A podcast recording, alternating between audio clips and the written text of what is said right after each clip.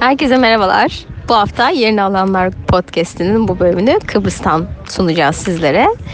Ben Tuğba ve ekip arkadaşlarım Burak, Enes ve Sina hep beraber Kıbrıs'a geldik. Şaka şaka gelmedik tabii ki. Ben Kıbrıs'tayım, onlar çalışıyorlar. Ben şu an tatildeyim, o yüzden bu hafta aranızda olamayacağım. Herkese selamlar.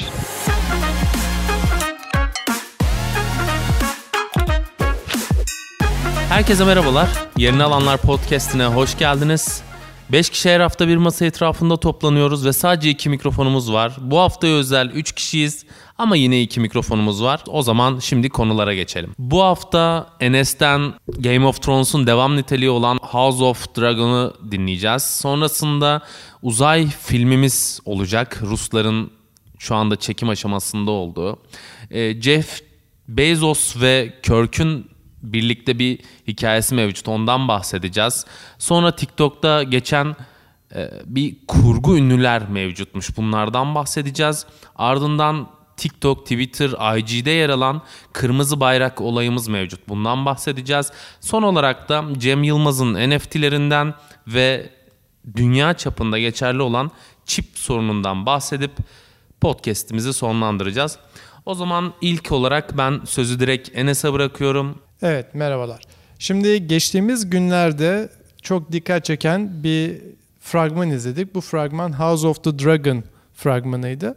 Game of Thrones'dan e, zaten yüksek sükse elde eden HBO şimdi de yeni projesi olan House of the Dragon'ı vizyona sürmeyi planlıyor. 2022'de bekleniyor bunun vizyona girmesi. Tabii gördüğümüz aktörler farklı çünkü tamamen farklı bir zamanda geçiyor. Fire and Blood yani Ateş ve Kan kitabından uyarlanma. E, zaten herkesin bildiği gibi George R. R. Martin'in e, kitapları, romanları bunlar. Şimdi ilk başta gözümüze çarpan e, önemli unsur Matt Smith yani herkesin yakından tanıdığı Doctor Who'daki 11. Doktor e, Matt Smith oynuyor. Olivia Cook, Paddy Considine gibi isimler de söz konusu. Şimdi e, fragmanda bazı detaylar vardı ancak çok şey paylaşılmamış. Sadece bazı rivayetlere göre İspanya'da bu çekimlerin devam ettiğine dair bir iki söylenti vardı. Twitter'da yapılan bir paylaşıma göre. Bir de bu Game of Thrones'un son sezonundan böyle e, bayağı rahatsız ayrılan e, izleyicileri mutlu edecek bir haber var. E, Birçok kişinin protestosuna ve böyle tepkilerine maruz kalan David Benioff ve D.B. Weiss e, iki yönetmen bu projede yer almayacak. Onun yerine Ryan Condal dediğimiz işte Battle of the Bastards e, Emmy kazanan Battle of the Bastards bölümü de yöneten, showrunner'ı olan e, yönetmen e, çalışacak. Yine George R. R. Martin'i bu projede e, destekleyecek anladığımız kadarıyla. Bunun haricinde e, devamı niteliğinde dedik ama aslında şöyle bir e, durum söz konusu. George R. R. Martin şu an hala Game of Thrones yani taht oyunları dediğimiz Buz ve Ateş'in şarkısı serisine devam ediyor. Bu sadece e, o evrende sivil savaş yani iç savaş olmadan önceki zamanları ele alıyor Targaryen İmparatorluğu dönemindeki. Bunun haricinde e, gelecek bilgiler olursa bunları da paylaşırız. Heyecanla bekliyoruz. Evet. Bu filmlerden girmişken ben bir film haberiyle devam edeyim. E, benim bahsedeceğim film olayında bir Rus aktrist e, uzaya çıkıyor ve uzay istasyonunda ilk e, uzayda fiziksel olarak çekilen e, filmi kayda almaya hazırlanıyorlar.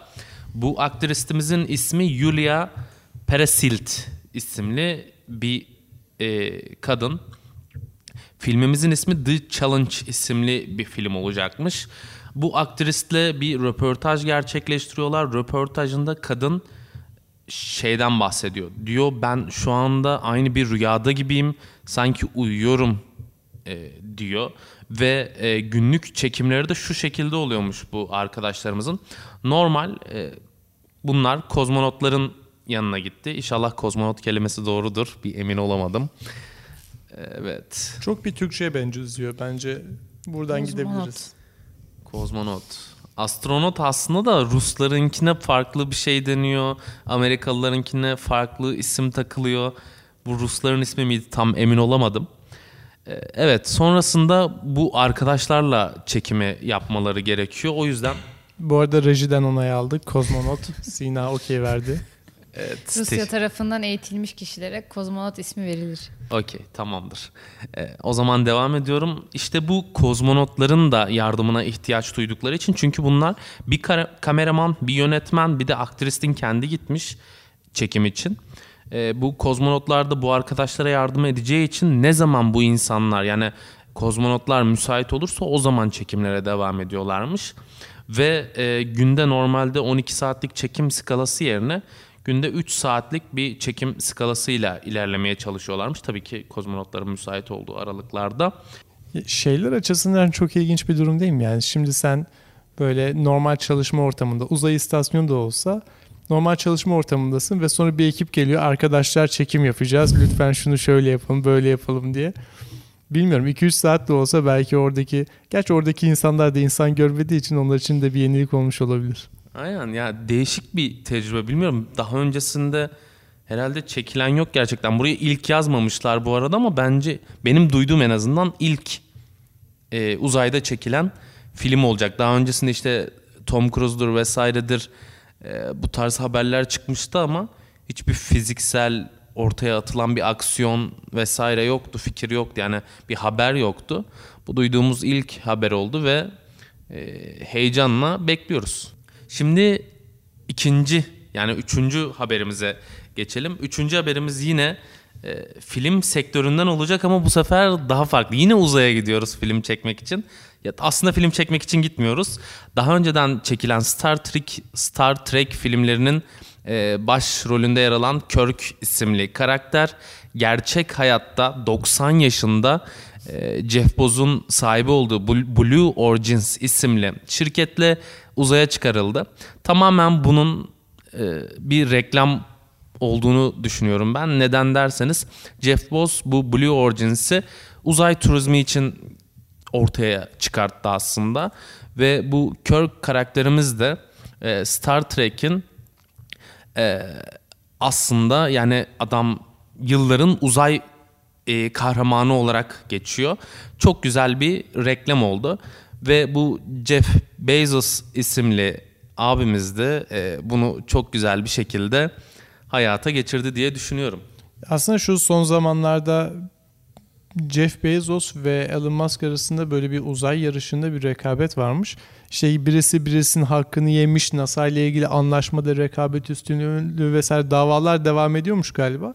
Ben de şey görmüştüm Elon Musk bu turizm amaçlı işte e, yörünge işte 3 günlüğüne mi 4 günlüğüne mi de 48 saatliğine mi ne şey göndermişti. Ünlü 4-5 kişi göndermişti galiba.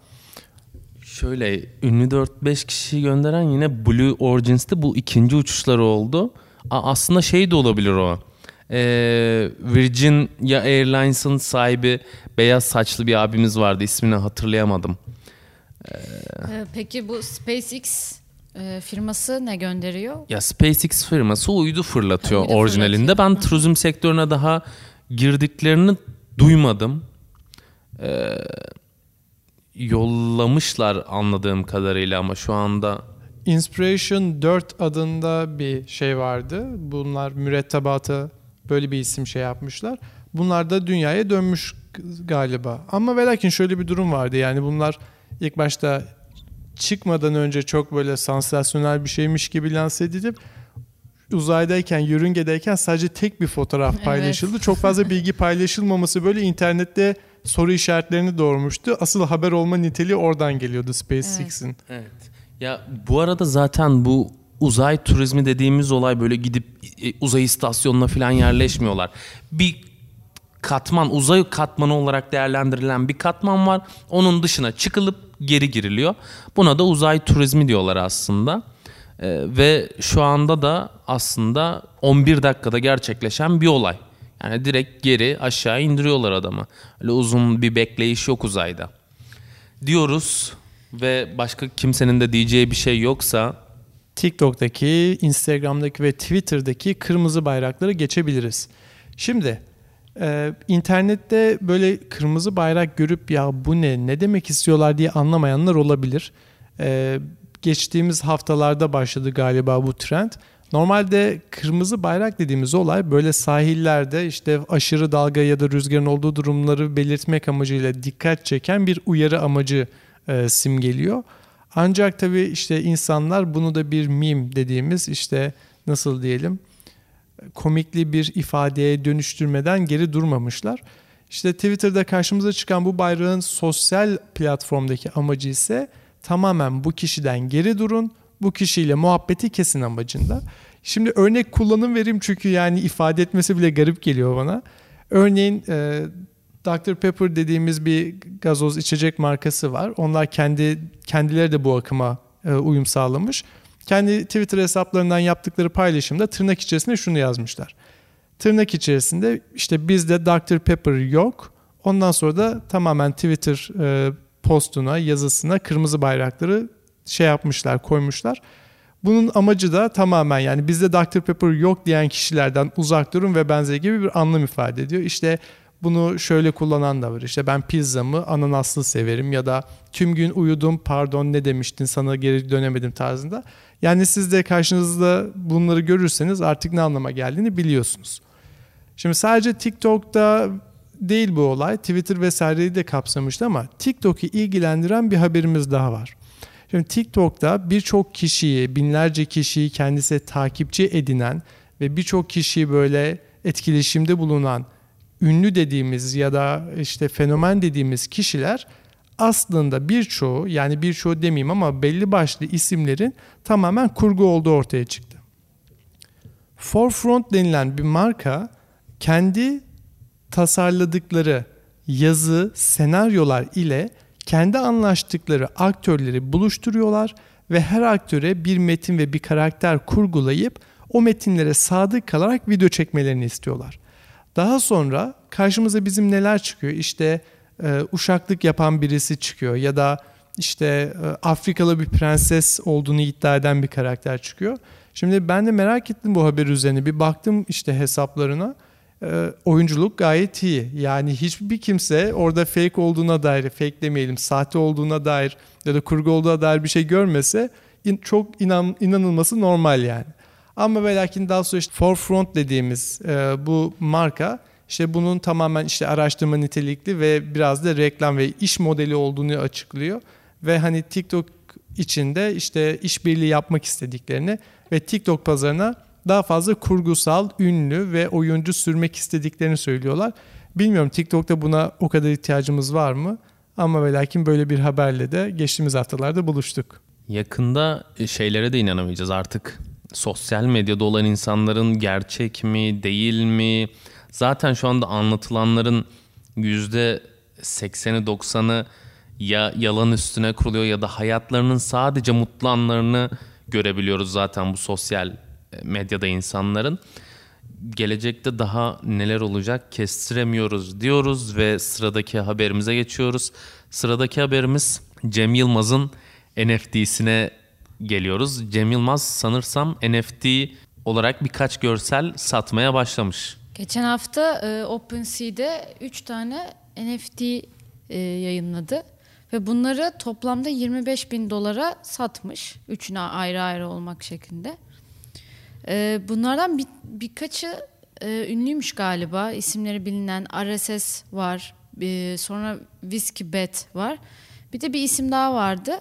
Bunlara ayrıyetten de e, alanlara hediye olarak ömür boyu iki kişilik davetiye hediye etmiş Cem Yılmaz. E, bu şekilde de böyle devam ediyor. Duyduğum kadarıyla şöyle bir şey var. Bu ömür boyu olan versiyon siyah ve beyaz renkte olanları satın alanlar için. Diğer renkler içinse e, istedikleri zaman istedikleri yerde iki kişilik bilet veriyor ama bu ömür boyu değil. Ha, evet siyah beyaz olan ikon evet sahibinin ömür boyu öbürlerinin aynen istediklerinde hak Ha. veriyor. Bu bu arada RSS dediğimiz kişi e, Rıza Selçuk Saydam isimli bir e, Facebook'ta tasarımcı olarak çalışan e, birisi ve yaklaşık o- 0.35 Ethereum'a alıyor sanırsam görsellerden birini tam hatırlamıyorum Ee, ama Şey yazıyor. İki çizim için toplamda bir Ethereum diyor. evet en çok pahalıya satılan da 6. 6 Ethereum. 6 Ethereum. 6 Ethereum da güzel bir para ediyor diye düşünüyorum sanırsam. Siz alır mıydınız siz olsaydınız? Bu bir yatırım mıdır? Bu yatırım tavsiyesi değil. Aa, evet bir NFT kelimesi geçer geçmez yatırım tavsiyesi değil ibaresini koymamız gerekiyor. Ya tabii bu NFT yapanlar ve satanlar arasında özellikle satın alma noktasındaki insanların birincil amaçlarından biri şey olabiliyor. Pazarı olabildiğince canlı tutarak insanların buraya biraz daha gelmesi ve işte fiyatların biraz daha yüksek çıkması olabiliyor. Hatta ilk başlarda işte Beeple ve benzeri gibi işte sanatçıların işte tasarımlarının ya da eserlerinin işte milyon dolarlara kadar böyle bayağı şişirilerek satılmasının arka planındaki olay tamamen işte son kullanıcıya kadar yani sokaktaki Ahmet Bey işte Mehmet amcaya kadar bu duyulsun. Tabii Mehmet amca duymuş mudur bu haberi bilmiyoruz ama çevremize konuşanların sayısı çok arttı. Bu da işte ödenen paralardan denk geliyor. Aynen öyle. Gelecekte ne olacak bu Metaverse'le birlikte hep birlikte göreceğiz diyoruz ve dünyada azalan çip sayısı, nerede bu çipler, nerede bu arabalar, nerede elektronik ürünler Ee, zaten Ethereum'dan da bu madenciliklerden de bahsederken bu global çip krizi son dönemin baya, bayağı önemli bir konusu haline geldi. Ee, daha önce böyle otomotiv firmalarına da konuşuluyordu. Hyundai falan bu firmalar hep çip krizinden dolayı e, otomobil üretemediklerinden bahsediyordu. Bu son e, haberlerden birinde de iPhone 13'ten çıkmış. E, artık yani sınırlı sayıda üretileceğinden bahsediyor. Bu bir zarar zarara yol açmış onlar için de. Yani çipler olmadığı için iPhone 13 sayısının azalacağından bahsediyorlar. Ama bu çip e, neden azalıyor? E, bunu da biraz e, konuşmak istedim. Aslında çip e, çip sektörünün başını çeken bir firma var. Tayvanlı bir firma, TSMC ismi. Çip üretiminde lider. E, Tayvan'da da geçtiğimiz bu yıllarda bir süren e, kuraklık sorunu var ve bu kuraklık sorununun sebebiyle Tayvan'da e, yağmur yağmıyor. Yani tropikal yağmur yağmıyor ve tropikal yağmura niçin ihtiyaçları var? Çip üretiminde saf su kullanılıyormuş. E, bu çipi üretirken e, işlemci zarının temizlenmesinde saf suya ihtiyaç varmış. Ve bu bildiğimiz saf su değil. E, yani bizim içtiğimiz saf sudan çok çok daha e, temiz bir su. Hatta UP UPW diye adlandırıyorlar. Ultra Pure Water diye adlandırılıyor.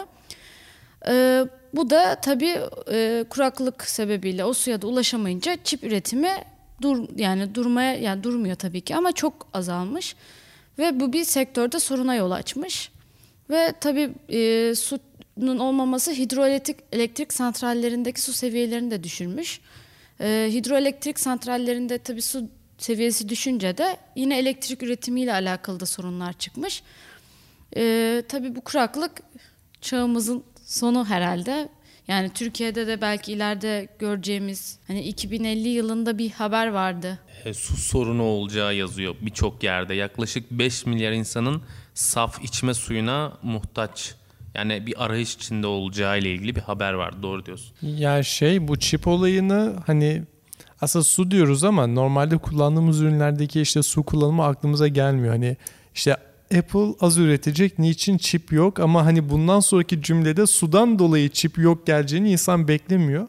Bugün internetten biraz baktıktan sonra da şey karşıma çıktı yani aslında bizim gündelik hayatta böyle kullandığımız birçok üründe litrelerce su kullanılması gerekiyormuş. Yani en basitinden yediğimiz bir elma için bile 70 litre su ihtiyacı olduğunu işte bir yumurta için 135 litre su gerektiğini vesaire görünce evet yani kuraklık olduğu zaman aslında şu an yaşadığımız o tüm lüks ortamlar gerilemeye doğru e, baş gösterebilir ama zaten su olmayınca da kim lüks arar o da bir soru işareti. Peki uzaya gidebilme durumu olur mu Elon Musk'ın işte Mars'a koloni kurma durumu olur mu su olmadan? Orası da biraz soru işareti. Eğer su bulurlarsa Mars'ta işte o zaman artık e, dünyada durulmaz diyoruz ve bu haftaki podcast'imizin sonuna Geldik. geliyoruz. Yayında ve yapımda emeği geçen herkese teşekkürlerimizi sunuyoruz.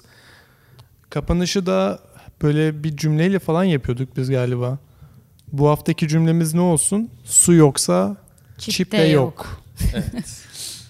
Bence çok güzel oldu. Kendinize iyi bakın. Kalın sağlıcakla. Görüşmek üzere bir sonraki bölümde. Hoşçakalın.